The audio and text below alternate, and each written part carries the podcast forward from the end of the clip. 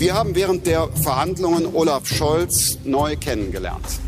Machtwechsel. Die Ampel steht. Wer regiert Deutschland? Wir sind jetzt gezwungen, Politik anders zu denken. Das beginnt gerade schon in diesem Moment. Das ist jetzt das vierte Mal, dass ein Sozialdemokrat Kanzler der Bundesrepublik wird. Machtwechsel. Mit Dagmar Rosenfeld und Robin Alexander. Sag mir quando, sag mir wann. Sag mir quando, quando, quando, quando, quando ich dich wiedersehen kann. Sag mir quando, sag mir wann. Von der Impfstofflieferung bis zur Teststrategie. Sag mir wann. Das ist die wohl meistgestellte Frage in Zeiten der Pandemie. Zumindest für die Noch-Kanzlerin, den Bald-Kanzler und die Ministerpräsidenten ist eine Wannfrage beantwortet. Die, wann man sich wieder sieht. Nachdem sie am Dienstag zu einer Art Corona-Maßnahmen-Warm-up zusammengekommen waren, steht nun das nächste Treffen für Donnerstag an. Auf dieser MPK sollen dann konkrete Beschlüsse gefasst werden. Und so wird Merkel in ihren letzten Tagen als Kanzlerin zur Miss Sophie der Corona-Bekämpfung und Olaf Scholz zu ihrem James the same procedure as every year. Mit am Tisch, auch wenn eigentlich schon von uns gegangen, das Infektionsschutzgesetz in seiner jetzigen Form als Mr. Winterbottom, der Anfangszauber der Ampel als Admiral von Snyder, das Es wird keine Impfpflicht geben Versprechen als Sir Toby und der Freedom Day als Mr. Pomeroy. Da stellt sich doch die Frage, ist die Ampel mit ihrem Corona-Management gescheitert, bevor sie überhaupt begonnen hat? Und war die Merkel-Raute, die Olaf Scholz im Wahlkampf gemacht hat, vielleicht doch ernster gemeint, als wir bisher gedacht haben? Über die jüngsten Wolten in der Pandemiepolitik geht es in dieser Folge von Machtwechsel. Außerdem sprechen Robin und ich über das Quando der Frauenquote in der CDU und über die Anschlussverwendung einer grünen Spitzenfrau, die manche schon als künftige Bundespräsidentin gesehen haben. Das heißt als Zwischenfazit eigentlich eine große Übereinstimmung. Und das finde ich sehr positiv. Es hat zwar etwas lange gedauert, es gab auch ein Hin- und Herschieben und auch relativ viel Streit in der Frage, wer wann was tun soll. Das scheint mir aber mit heute auflösbar. Markus Söder fasst am Dienstagnachmittag zusammen, was die Schalte mit den Ministerpräsidenten ergeben hat und bewertet das Ganze auch gleich. So ist es ja in den vergangenen Monaten der politischen Pandemiebekämpfung immer gewesen und so ist es jetzt auch wieder. Dabei hatte die künftige Ampelregierung eine andere Corona-Politik versprochen. Robin, hat Olaf Scholz sich nun doch für den Merkel Way of Pandemiebekämpfung entschieden?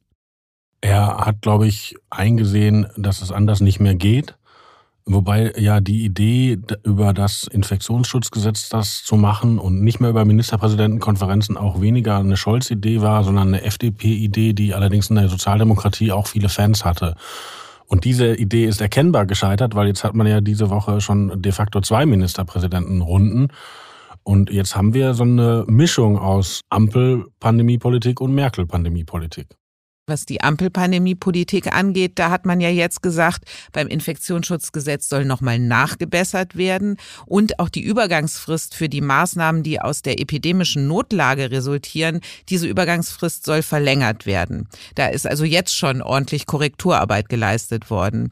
Und dabei hat die Ampelkoalition doch bisher immer gesagt, die im Infektionsschutzgesetz angebotenen Maßnahmen seien ausreichend, die Länder müssten sie einfach nur nutzen. Hat die künftige Regierung sich nun den Ministerpräsidenten unterworfen, die eine bundeseinheitliche Maßnahme gefordert haben. Also hat die Ampel ihren Fisherman Friends Moment erlebt? Ist Söder zu stark? Bist du zu schwach? Ich glaube nicht, dass das Markus Söder war, weil äh, Markus Söder ist nicht in seiner stärksten Phase. In der CSU nehmen ihm viele übel, dass er das Unionswahlergebnis mit verursacht hat. Und die Leute sehen natürlich, dass die Lage in Bayern schlechter ist als an den meisten anderen Orten dieser Republik. Also diese Rolle des Corona-Zuchtmeisters, die läuft nicht mehr so, wie sie bisher lief. Es war nicht Söder, es war die Öffentlichkeit. Und zwar Leute aus allen politischen Richtungen haben verstanden, dass die Aufhebung dieser Epilage einfach das komplett falsche Signal war. Das war einfach ein handwerklicher Fehler. Die Ampel hat nicht die Größe, ihn zu korrigieren und korrigiert ihn jetzt scheibchenweise. Das ist ja jetzt, glaube ich, irgendwie die, die fünfte Verschärfung des Infektionsschutzgesetzes, das ja noch nicht mal fünf Wochen alt ist. Also da ist einfach die Ampel auf die Realität getroffen. Aber dass diese Runde aus Ländern und Bund die Lösung oder das beste Format für die Pandemiebekämpfung ist, ist doch auch nicht wahr. Also da wird ja nur Einheitlichkeit suggeriert und man tut so, als ob es da ein Gremium gibt, was dann zu gemeinsamen Entscheidungen findet. Wenn man zurückguckt in die Vergangenheit, dann hat danach doch jedes Bundesland die Regeln so ausgelegt, wie es gerade in die Lage gepasst hat. Also warum jetzt diese Rückbesinnung auf die MPK? Einmal ist es, glaube ich, jetzt auch in den letzten Jahren gelernt worden, wobei du völlig recht hast. Weder ist es ein Pandemie-Management, das im Grundgesetz angelegt ist, noch war es ein besonders erfolgreiches Pandemie-Management. Denken wir nur an die Osterruhe. Aber die Ampel hat halt ihrerseits eine Sache aufgestellt, die in einer bestimmten Lage kontraproduktiv war. Und das hat auch jeder gemerkt, der da offen draufblickt. Also man findet keinen Grünen und auch kaum noch einen Sozialdemokraten und auch wenn sie einem ehrlich in die Augen gucken, die FDP weiß, dass das nicht gut gelaufen ist. Also diese Idee, aus dieser epidemischen Lage nationaler Tragweite zum Startpunkt der vierten Welle auszusteigen, das hört sich falsch an und das war einfach falsch und da beißt einfach die Maus keinen Faden ab. Das Argument, was vor allem FDP-Politiker immer gebracht haben und immer noch bringen, zu sagen, es gibt so viele Möglichkeiten, wir haben einen so großen Instrumentenkasten bereitgestellt, die Länder müssen ihn nur nutzen und sich es auch trauen. Ist dieses Argument falsch? Nein, aber wenn man es genau anguckt, wird es ein bisschen schwieriger. Also beispielsweise dieses volle Stadion in Köln, wofür Henrik Wüst jetzt zu Recht verprügelt wird. Das hätte der schon untersagen können, allerdings nur mit einem Beschluss des Landtages, nicht mehr von sich aus. Also es ist weniger in dem Kasten gelegt worden. Seitdem wird ja jede Woche wieder etwas zurückgelegt. Und das, was man anwendet, muss man dann durch den Landtag und so weiter. Und das ist alles nur Verzögerung und das bringt's nicht. Also ich, ich habe noch niemanden getroffen, der gesagt hat, damit kann man es besser managen. Es gibt noch Leute, die sagen, damit kann man es genauso schlecht managen wie mit Merkels Ministerpräsidentenrunde. Aber eigentlich brauchen wir ja was Besseres. Was die richtige Bekämpfung der Corona-Pandemie angeht und welche Maßnahmen ergriffen werden dürfen, dazu hat ja das Bundesverfassungsgericht in Karlsruhe gerade eine Entscheidung getroffen. Und die dortigen Richter haben entschieden, dass die Ausgangssperren und Schulschließungen im April dieses Jahres verfassungskonform gewesen sind. Zu den Beschwerdeführern gegen diese Maßnahmen gehörte ja die FDP und im April hatte deren parlamentarischer Geschäftsführer und jetzt bald Bundesjustizminister Bundesminister Marco Buschmann Folgendes erklärt.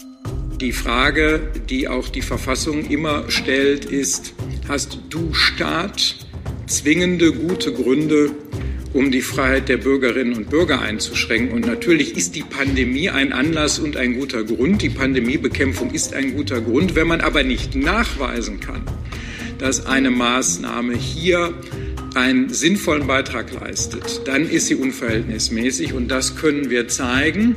Wir haben eine ganze Reihe von Studien. Wir glauben, wir können zeigen, dass dieser Nachweis nicht erbracht werden kann. Und äh, deshalb halten wir dieses Instrument für unverhältnismäßig. Karlsruhe hat, wie gesagt, anders entschieden. Robin, schwächt das die Position der FDP und welche Folgen wird das für die Corona-Politik der Ampelkoalition haben? Das schwächt die Position der FDP insofern, dass jetzt dieses Argument, was immer im Raum stand, das war vielleicht nicht grundgesetzkonform, dass das weg ist. Das ist einfach erledigt, das war grundgesetzkonform.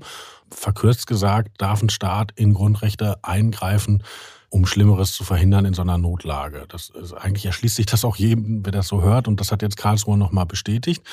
Und das könnte eine Chance sein, auch für die Ampel, weil darüber könnte die FDP über ihren Schatten springen. Die FDP könnte ja argumentieren, wir haben Karlsruhe angerufen, das ist unser Recht, unsere Aufgabe als Opposition und wir respektieren das Verfassungsgericht so sehr, dass wir im Lichte dieser Entscheidung künftig anders Politik machen. Also eigentlich könnte das der FDP helfen, runter vom ihrem Wahlkampfrost zu kommen, wo sie ja oft auch zu Recht die Maßnahmen kritisiert haben und jetzt in neue Maßnahmen zu kommen. Eigentlich ist der Spielraum da ein bisschen größer geworden für jede Regierung.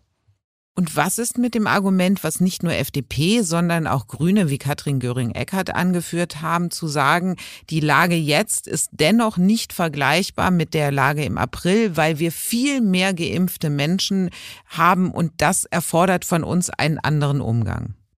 Das ist richtig, aber es ist ja nicht geplant, bundesweit die Schulen zuzumachen. Aber wir haben ja ganze Landkreise, wo eben die Impfquote grottenschlecht ist und wo die Durchseuchung in den Schulen stattfindet. Das ist durch Zahlen belegt. Da beißt die Maus keinen Faden ab. Und dass die Politik darauf reagiert und vielleicht auch mit einer Maßnahme, wenn man jetzt die Weihnachtsferien eine oder zwei Wochen vorzieht, ist das ja etwas, das macht Eltern schon Scherereien. Also ich weiß, wovon ich rede, aber das ist ja jetzt kein dramatischer Eingriff. Und dass darüber geredet wird, glaube ich, ist vernünftig und ja.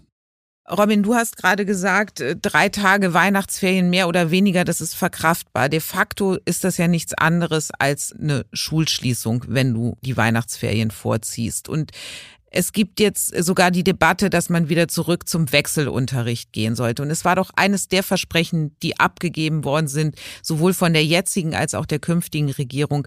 Schulschließungen wird es nicht mehr geben. Und jetzt passiert es ja doch in Happen, in kleinen Schritten, aber es passiert. Ja, ich will dem ja gar nicht das Wort reden. Das äh, Schlimme bei der Schulschließung im letzten Winter war ja nicht, dass Merkel die mit einer dramatischen Rede erzwungen hat, dass die Schulen drei Tage vor den Weihnachtsferien schon zumachen, sondern dass sie erst im April wieder aufgegangen sind. Das, das war das Problem. Deshalb, wenn die Politik jetzt rechtzeitig sagen würde, wir machen hier längere Ferien, glaube ich, wäre das ein Fortschritt.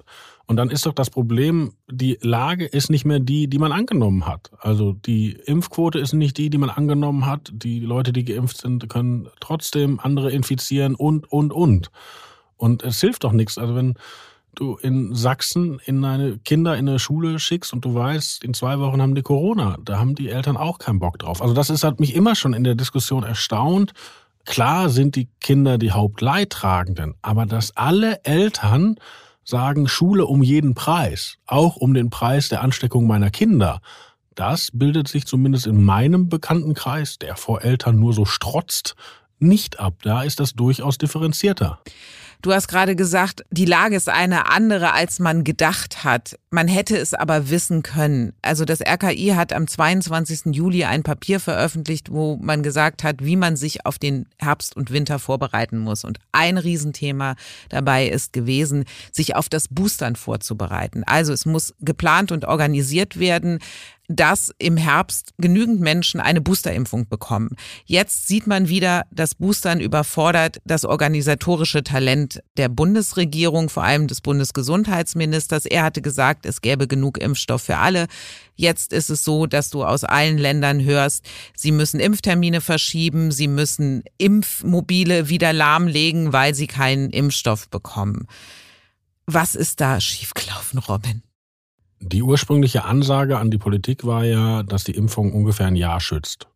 Und dass das dann nur sechs Monate sind oder vielleicht sogar noch weniger, das wussten die einfach nicht. Aber das RKI-Papier hat im Sommer schon gesagt, bereitet es vor, weil es wird kommen. Es hat niemand was vorbereitet. Ja, also es war sicherlich ein Fehler, die Impfzentren zuzumachen und es war sicherlich, das, das beschreibst du alles korrekt und wir haben das ja schon öfter in der Welt beschrieben, das stimmt alles. Also da, da, da gibt es einfach auch Fehler im Funktionieren unseres Staates. Das kriegen andere Länder erstaunlicherweise besser hin. Und weil das alles nicht funktioniert und wir jetzt in der Lage sind, in der wir sind, soll nun eine Impfpflicht kommen. Und zwar eine allgemeine. Lass uns mal kurz reinhören, was Olaf Scholz den Kollegen von der Bild gesagt hat. Ich selber habe gesagt, was wir auch noch brauchen, ist, dass wir ein Gesetzgebungsverfahren auf den Weg bringen, wo jeder Abgeordnete nach seinem Gewissen abstimmt über eine allgemeine Impfpflicht. Robin, was macht das mit dem Vertrauen in die Regierenden, wenn eine so grundsätzliche Zusage wie eine Impfpflicht wird es nicht geben, einkassiert wird? Also Scholz hat noch vor wenigen Wochen sich verbeten, überhaupt eine Debatte über eine Impfpflicht zu führen. Und jetzt stellt er sich hin und sagt, ich bin der Initiator eines Gesetzgebungsverfahrens, was genau eine solche Impfpflicht einführen soll. Das ist sicherlich sehr unglücklich, aber das heißt noch nicht, dass es falsch ist. Weil wollen wir das Gegenteil? Wollen wir, dass die Politik an dem einmal gemachten, aber nicht mehr haltbaren Versprechen festhält, koste es, was es wolle? Wäre das Entscheiden in der Lage? Wäre das Regieren im Sinne von Popper? Oder wäre das, ich bin so stolz, immer recht zu behalten, dass ich es durchziehe? Also das ist total unglücklich. Das wird auch weiter Vertrauen kosten, aber wäre das Gegenteil besser?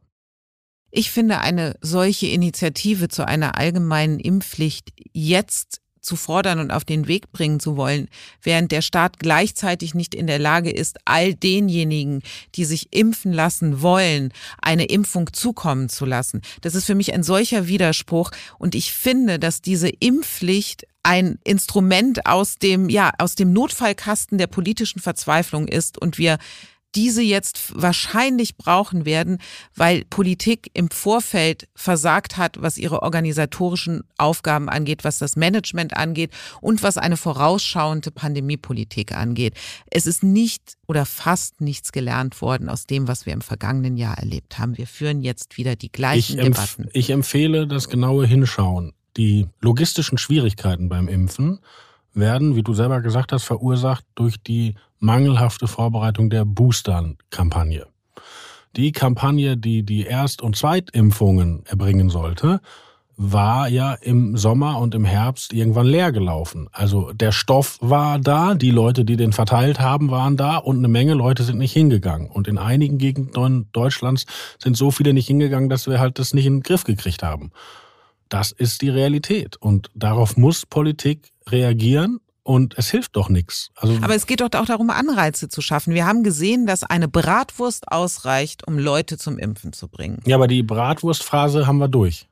Wir haben auch die Phase durch, wir fahren mit dem Impfmobil in die sozialen Hotspots. Kann, kann man alles machen. Man kann mit dem Impfmobil und der Bratwurst alles super. Aber es gibt Milieus, die sich da einfach abschotten. Und diese Milieus gefährden ihre Mitbürger. Und dazu muss ein Staat sich verhalten.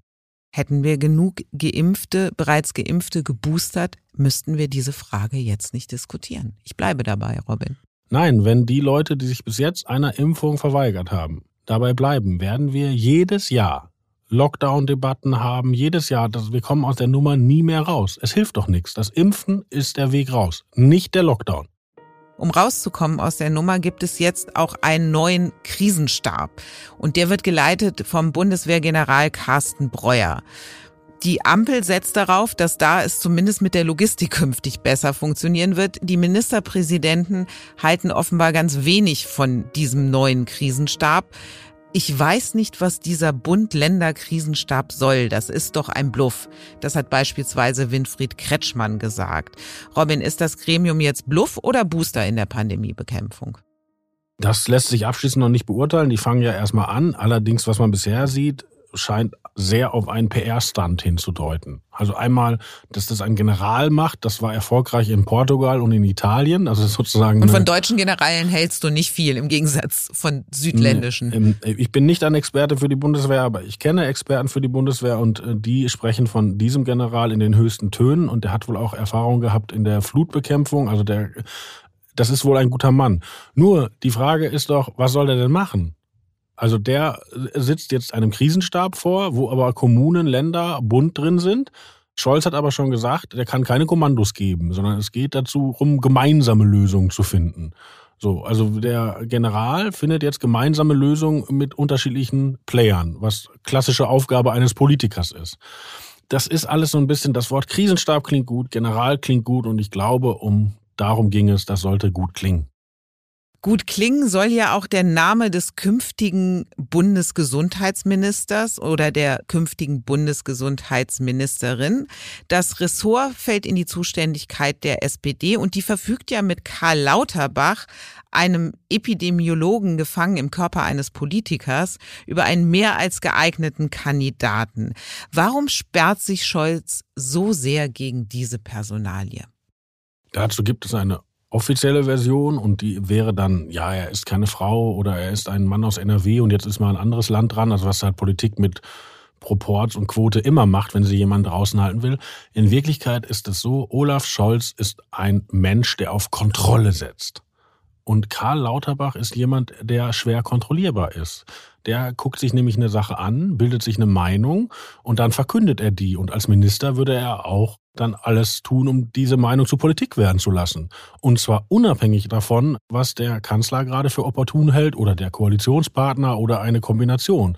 Deshalb glaube ich, hat Scholz einfach Angst, dass Lauterbach radikal an der Sachpolitik nach seiner Perspektive die Pandemie bekämpfen wird. Also glaubst du, Lauterbach wäre stärker als die Kabinettsdisziplin? Naja, stellen wir uns mal vor, Lauterbach, es kommt ein neues Problem und Lauterbach sagt, ich habe da eine Studie in Harvard gelesen und daraus folgt, wir müssen jetzt sowieso das und das ganz schnell machen, sonst sterben viele Menschen. Da will ich mal sehen, den Kanzler, der das mit Richtlinienkompetenz überstimmt. Das ist ein guter Punkt, den du da machst. Andererseits auch der Schaden, den die SPD nimmt, wenn sie nicht Karl Lauterbach ernennt. Das ist ja der Öffentlichkeit schwer vermittelbar, dass er es nicht werden sollte. Wer wäre denn eine Alternative, die kompensieren könnte, was Karl Lauterbach mit sich bringt? Der Schaden wäre in der Tat groß und die Übung erinnert ja an das, was die Grünen neulich gemacht haben, als sie unter Überhängen und Würgen nur geschafft haben, Cem Özdemir in das Kabinett zu kriegen. Und die Hälfte der Grünen Partei war der Meinung, man könne auf ihn verzichten. Und so funktionieren halt Parteien, wenn man nach Binnenlogik guckt. Und nach der Binnenlogik der SPD wird's Karl Lauterbach nicht. Aber könnte ja sein, dass auch mal eine andere Logik zum Zug kommt. Ich als Freundin des Melodischen finde in jedem Fall, dass nach einem singenden Bundespräsidenten hoch auf dem gelben Wagen ein singender Bundesgesundheitsminister durchaus tragbar wäre.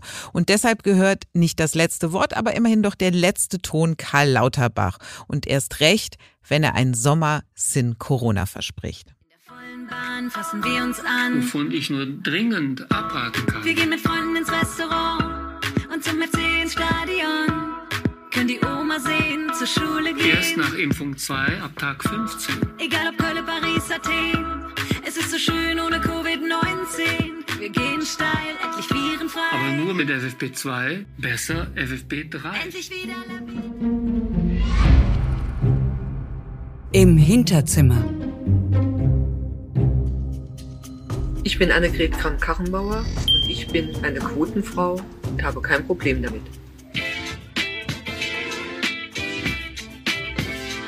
Ich bezeichne mich selbst als Quotenfrau, weil ein entscheidender Schritt in meiner Karriere darauf beruhte, dass der Platz auf der Liste ein Quotenplatz, ein Frauenplatz war.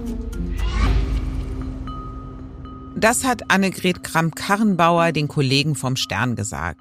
Quotenfrau hin oder her, Kramp-Karrenbauer ist in der CDU abgeräumt worden und so wie ihr ergeht es nun auch der Frauenquote in der Partei.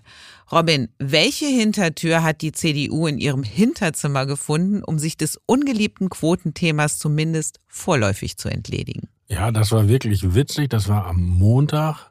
Da brachten Paul Ziemiak und Armin Laschet einen Antrag ein in den Führungsgremien, wie man einen Parteitag machen kann und hatten sich da überlegt, PCR-Tests und 100.000 Gs plus und also das ist das ausgefuchsteste Infektionsschutzkonzept der Welt und haben darüber abstimmen lassen. Und erstaunlicherweise ist es durchgefallen und die machen jetzt einen Digitalparteitag.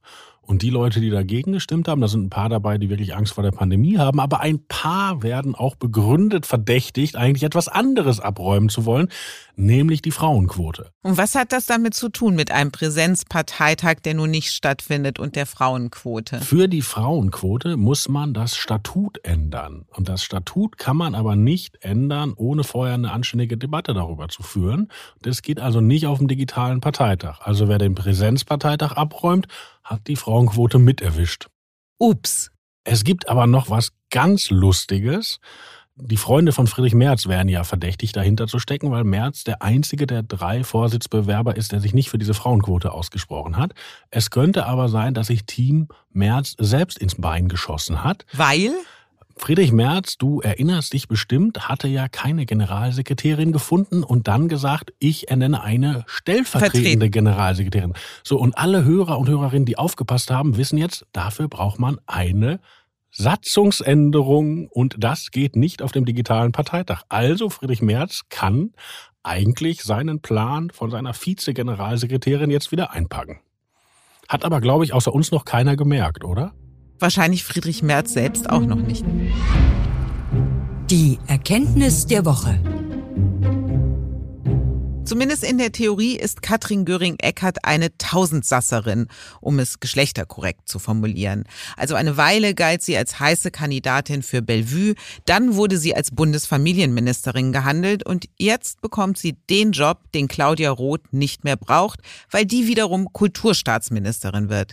Katrin Göring-Eckardt soll Bundestagsvizepräsidentin werden.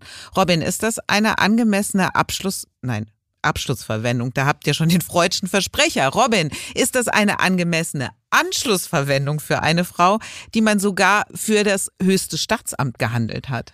Ich persönlich glaube, dass Frau Göring-Eckardt alles könnte, weil sie hat ja auch alle Positionen schon einmal vertreten. Wenn wir uns erinnern, sie ist ja schon immer dabei. Damals, als die Agenda 2010 eingeführt wurde, da war sie auf dem neoliberalen Ticket unterwegs und es konnte gar nicht genug Reform sein. Und als sich der Wind medial und vom Zeitgeist her drehte, da entdeckte sie die Kinder und äh, die Sozialpolitik und so weiter. Also sie hat bei einem extrem hohen Ton, den sie immer anschlägt, eine ebenso extreme inhaltliche Flexibilität. Und ich glaube, das kann man im Bundestagspräsidium auch gut ausleben. Ausleben werden wir uns auch in der nächsten Folge von Machtwechsel. Die kommt am kommenden Mittwoch und ist zu hören bei Welt und überall, wo es Podcasts gibt. Und wir freuen uns über Ihr Feedback an machtwechsel.welt.de. Und natürlich freuen wir uns, wenn Sie nächste Woche wieder dabei sind. Auf Wiederhören.